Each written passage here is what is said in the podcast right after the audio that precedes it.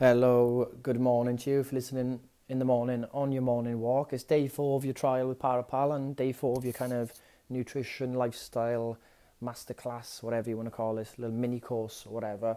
Um, I don't know what day it is with you guys. So you're starting off, you could have started on Monday, Tuesday, Wednesday, but the beauty of Parapal is it doesn't actually matter what day it is because it's so easy to track your food. Now, say for example, you're eating out today, you go for a brunch and you've got a meal out. Some restaurants now have calories on menus, but not all of them. But all you've got to do is type out what the menu says. It could be something posh, it could be something fancy you've never heard of. Just type it out. And Parapar will do its best job to find the average of what that is from its massive knowledge. It's powered by um, artificial intelligence. None of that matters. It's what matters is the front end, how you use this app, what it actually does for you. So it doesn't matter anymore if you're eating out because a lot of people used to say, well, I'm great on my Fitness Pal Monday to Friday because I got time, I can put everything in, it takes me five, ten minutes, I track everything. But when it comes to weekends, as soon as I see something I can't track, I just can't be bothered. What's the point? You know, that's kind of what people do in. You don't have that with Parapal. And the thing is, if you've been listening to the last three days of podcast, you know that this perfectionism mindset is never going to work. People in MyFitnessPal, people have a really bad relationship with MyFitnessPal. Why? It gives you low calories. There's no way it doesn't really it doesn't really care if you're. Um, it's just it just doesn't help you out.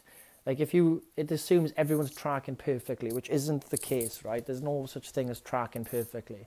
Um, so just be just be aware of that, and I, I and I don't want you to change your outlook on this whole tracking stuff, um, just because the weekend is coming. And even if you do go over by a lot, so what?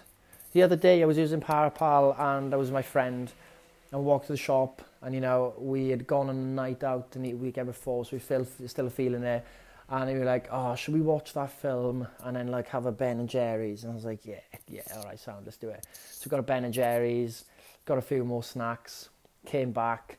You know, I just put it in the uh, app. I barcode scanned the Ben and Jerry's actually. Didn't have to say anything, just barcode scan.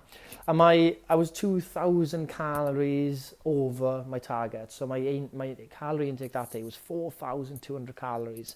And on the walk up, I was saying to him, "Look how easy it is."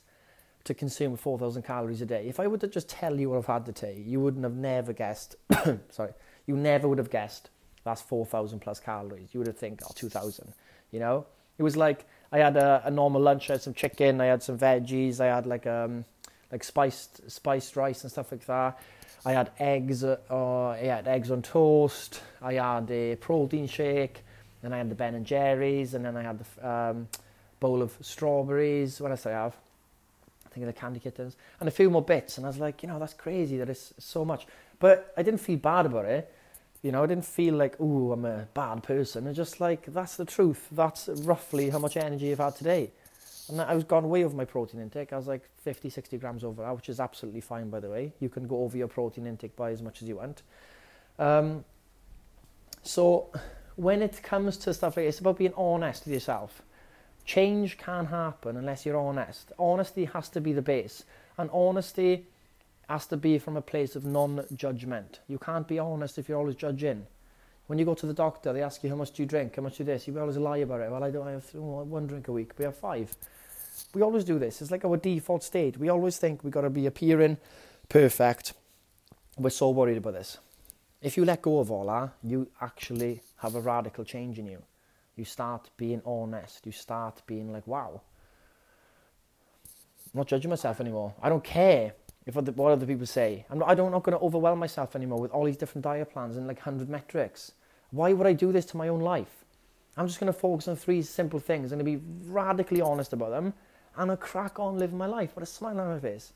Happy days. You know, we take the Stoic mantra of it's not things that disturb us, it's our opinion about things if you really take that deeply, it's true. You know, it's not the fact that I've had the Ben and Jerry's that's impacted me. It's my opinion about myself of eating the Ben and Jerry's, that I'm an idiot, that I'm fat, that I'm stupid. How can I do this? What are you doing? You're a waste of space. Other people are doing this. You go on social media, you see people ripped, and you're like, oh, I'm a loser. How can I be like that? It is vicious out there. But you, for you to really live still, you need to live with no comparison at all. If you live without comparison, which is which means You are presently here one day at a time. I'm not comparing myself. I can see things. I can let thought run its track, but I'm not going to compare myself. I'm not going to look at someone else's life and go, I want that, or that body, or that job, and stuff like that. It just causes inner turmoil. It causes inner stress. And that's really what I want to touch upon now on this podcast is you've got the tools, right? I don't need to go on and on about hit your calories, your protein, your steps. You get it. It's simple, you know? Just focus on those. Very simple. Don't bang on about kind of like the eating side of things. You know what foods you like to eat. Eat the foods you like. You know what fo- foods are nutrient dense and not. You know this. We all know it. Eat the fruits. Eat the veggies.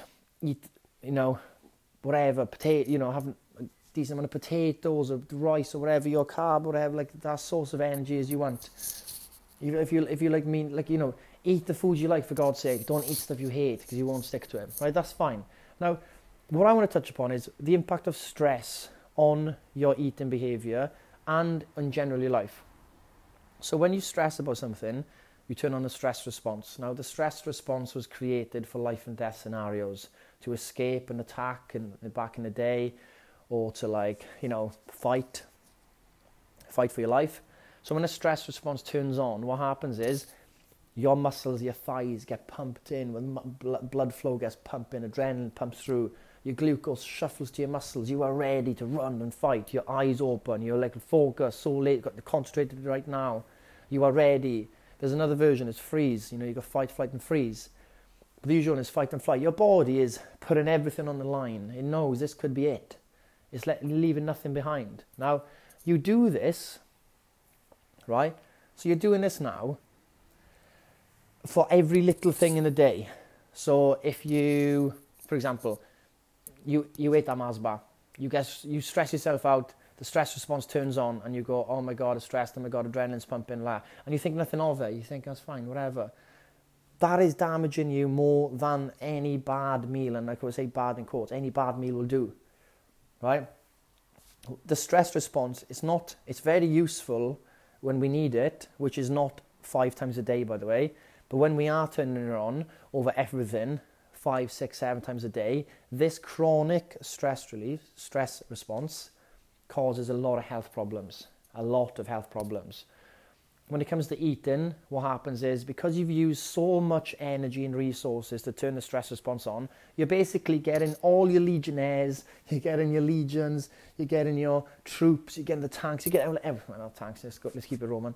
Legionnaires, you get the swords, you get the cavalry, everyone, you're like, right, let's go, boom. You throw all of them at them right? And what happens at the end of that? A lot of them died, a lot of them are gone, a lot of ruin. What happens after there's a lot of ruin? There's a lot of rebuilding has to happen. That takes a lot of energy, right? It takes a lot of energy.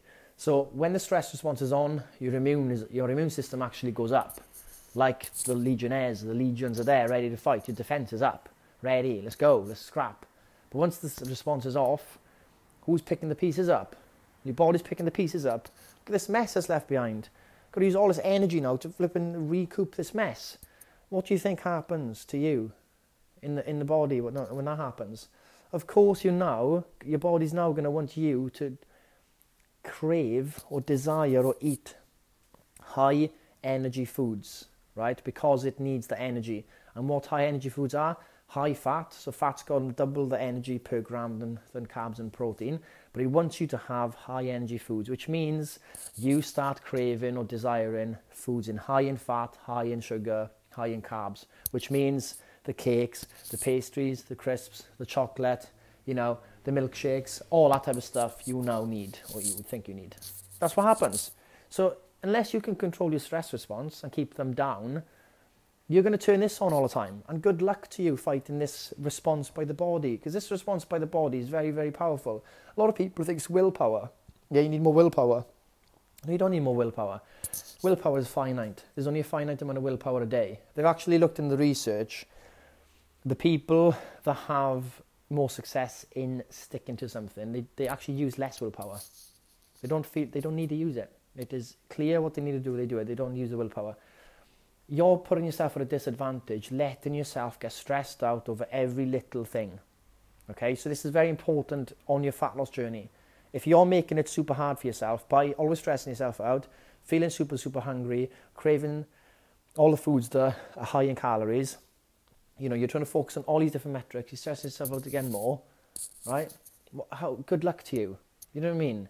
Good luck to you. Make it easier for yourself. Use your head a bit. Let's have a cool head.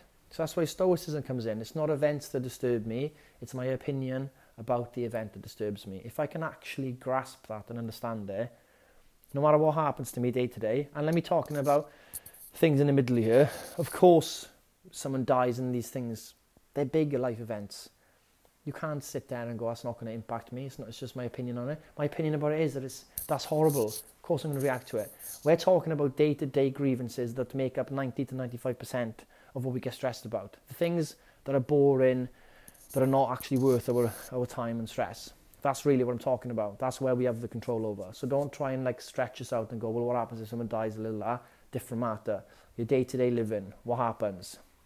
Someone texts you, you don't like what it says, you text your friends, well, oh my God, I can't believe they said this, goes on for hours. You get stress response, might turn on. You go to work, someone says something, you see something happen, someone says something to you, an email comes in, you stress with someone, your kids spills things on the floor, whatever it is. So today, I want you to really focus on you've got the power, you've got the keys to a supercar, you know how to drive the supercar, Parapal, the Parapal supercar. Um, you've got everything you need.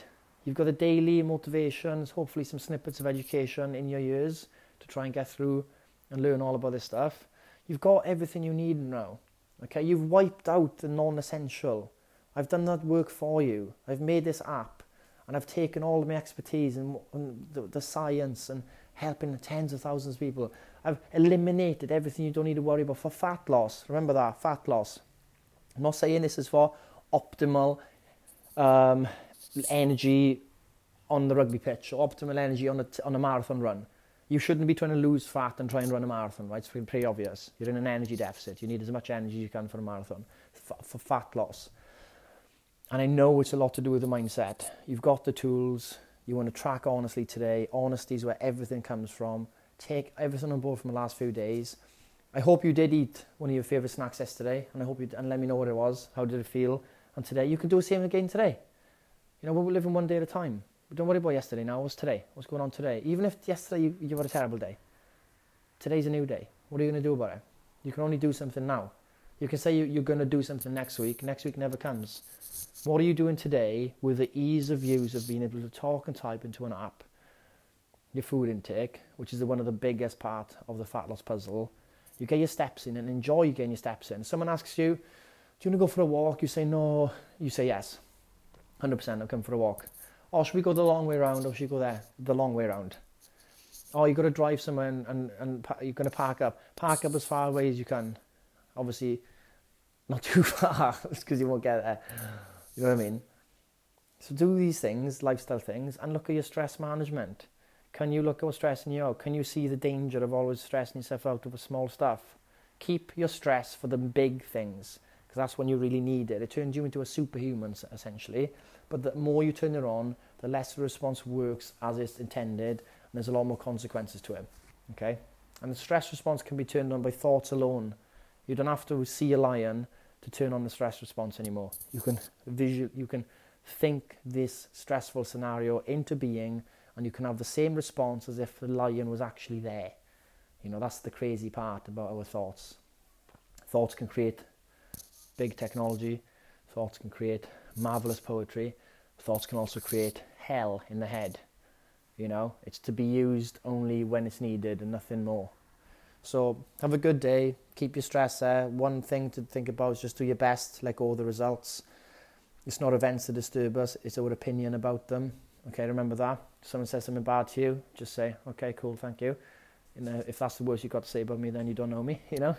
And you, you walk away. Stillness is the key. You're damn right it is. So be cool, cool, cool. Be cool, calm, and collected today, and you can make good decisions when you're stressed out, you're angry, um, you, you, you don't feel you don't feel centered, right? It's very hard to make good life decisions. Like think of a Monday after you've gone on drink weekend drinking. You feel hungover, you feel tired, you don't want to work, you feel demotivated, you want to cancel everything, you don't want to do anything. Then look at how you feel when you're three or four weeks into a good um, routine.